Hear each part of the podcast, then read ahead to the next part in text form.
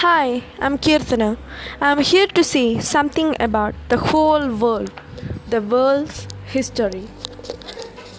In ancient China, Chinese world history, that of China and the surrounding people of East Asia, was based on the dynastic cycle articulated by Sima Qian and Silla 100 BC.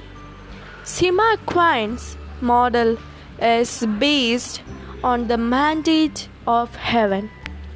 Rulers rise when they united China, then are overthrown when a ruling dynasty became corrupt.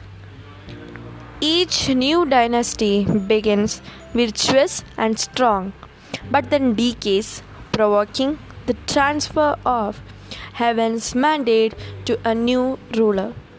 The test of virtue in a new dynasty is success in the transfer of heavens is being obeyed by China and neighboring barbarian, barbarians. After 2000 years, Sima Qian's model still dominates scholarship, although the dynastic cycle is no longer used for modern Chinese history. In ancient Greece, Her- Herodotus, 5th century BC, as founder of Greek historiography, historiography presents insightful and lively discussions of the customs, geography, and history of Mediterranean peoples, particularly the Egyptians. However, his great rival Thucydides promptly discarded Herodotus all not with vast empires over the centuries, but with 27 years of war between Athens and Sparta. In Rome, the vast patriotic history of Rome by Livy 59 BC to 17 AD approximated Herodotian inclusiveness.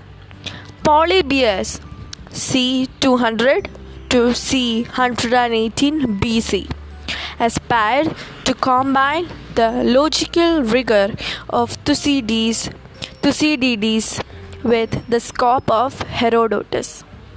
Rashid al-Din Fadi al-Hamadani was a Persian physician of Jewish origin polymathic writer and historian who wrote an anonymous Islamic history, the Jami al Tawarikh in the Persian language, often considered a landmark in his intercultural historiography and a key document on the Lycanides, Lycanides 13th and 14th century. His encyclopedic knowledge of a wide range of cultures from Mongolia to China to the steppe, steppes of Central Eurasia to Persia. The Arabic speaking lands and highlight and Europe provide the most direct access to information on the late Mongol era.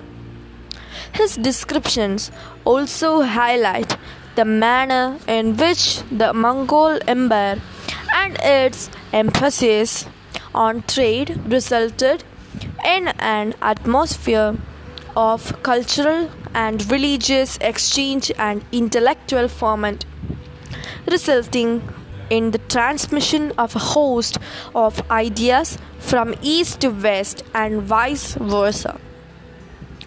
One Muslim scholar, Ibn Khaldun, 1332 to 1409, broke with traditionalism and offered a model of historical change in Muqaddimah, and exposition, exposition of the met- methodology of scientific history, Ibn Khaldun focused on the reasons for the rise and fall of civilization, arguing that the causes of change are to be sought in the economic and social structure of society.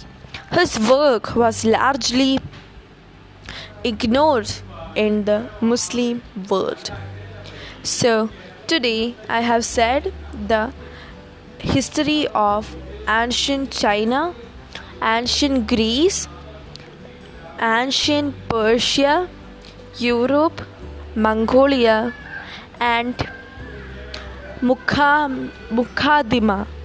So, I hope you enjoyed this episode. I will be putting more episodes of more say, more countries in ancient times. So, thank you.